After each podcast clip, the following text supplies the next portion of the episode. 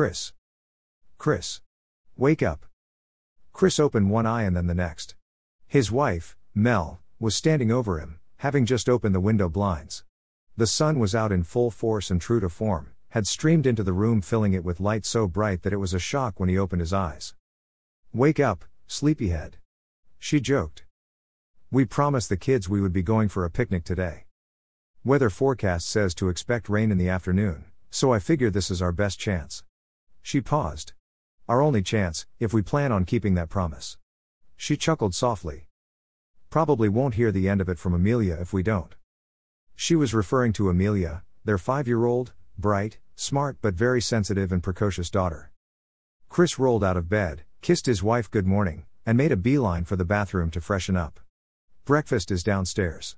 His wife called as she walked out the door, having completed her mission. Emma, their second daughter, though older than Amelia by two years, was the quieter and more reserved of the two. Amelia was a big ball of energy. He certainly wouldn't hear the end of it if this trip was postponed. He had a quick shower, got ready, and joined the family for breakfast. He was still only half awake and could make out the kids already sparring with each other having finished breakfast early. No playing at the table. Mel warned sternly. If you are done, take your plates to the sink. Chris sat down and finished breakfast. Mel finished packing the last of the picnic items into a basket on the kitchen counter and he went out to get the truck ready before loading the things into it. Before long, they were all on their way to Phantom Lake with their dog, a bulldog, rather unoriginally named, Pug in tow. Pug was a rescue from two years prior that had since blended in very nicely with the family. The kids liked playing with him, but most of his time was spent sleeping. Phantom Lake Park was a 45 minute drive from Bulba town where they lived. It was a big park and very popular among the locals. A section of it was used as camping grounds in the past and from time to time by the local Boy Scouts. The park area was very well maintained and clean most of the time. They had been there a few times before. Its main attraction was a lake at the bottom of a small hill which the kids liked to visit.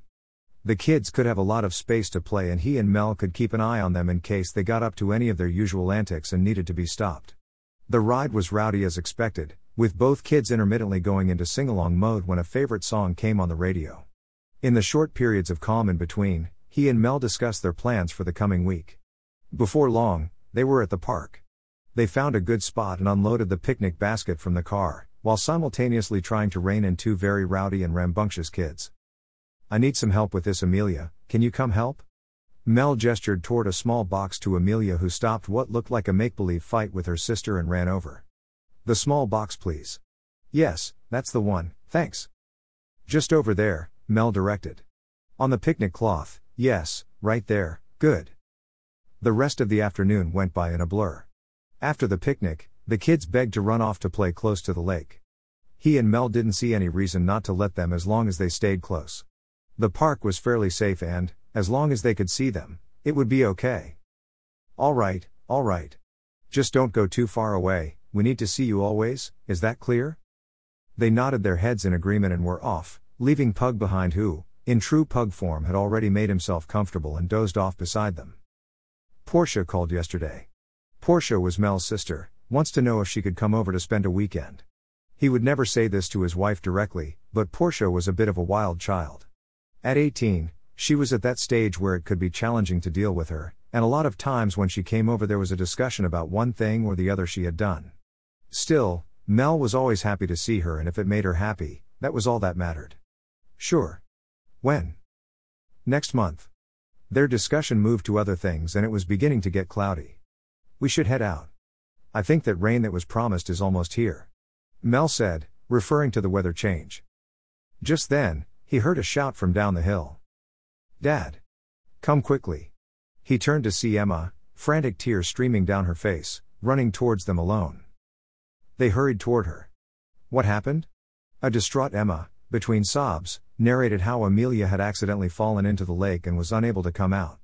Chris began to panic, as they all ran down toward the lake. Where, where is she? He quickly scanned the lake area as they ran toward it. On the far end of the lake, secluded by a tree, there was Amelia spluttering in the lake. He dove in, luckily the current was low and the area she was in was shallow, but in a few minutes more, she would have drifted off into the other end. His wife stayed ashore, trying to calm a very hysterical and sobbing Amelia. As Chris swam toward his daughter, lots of thoughts raced through his mind. If Amelia hadn't come when she did or had come a minute later, there was no telling. He shook the thoughts out of his mind, reached Amelia, and swam with her to the shore. Aside from being a little shaken, she was okay. It was a shallow lake after all. It was a very solemn ride back as they all sat in silence on the way home pondering the events of the day. Listen to podcast version of this and other stories here. If you like this story, you might like Bushes of the Past or In Need of a Time Machine or A Summer Day in June or Roses Are Red, Violets Are Blue or All in a Night's Work or The Blacksmith's Wife or Keeping Up. Feel free to leave your comments or ideas. Copyright 2022, Ogle Logo, all rights reserved.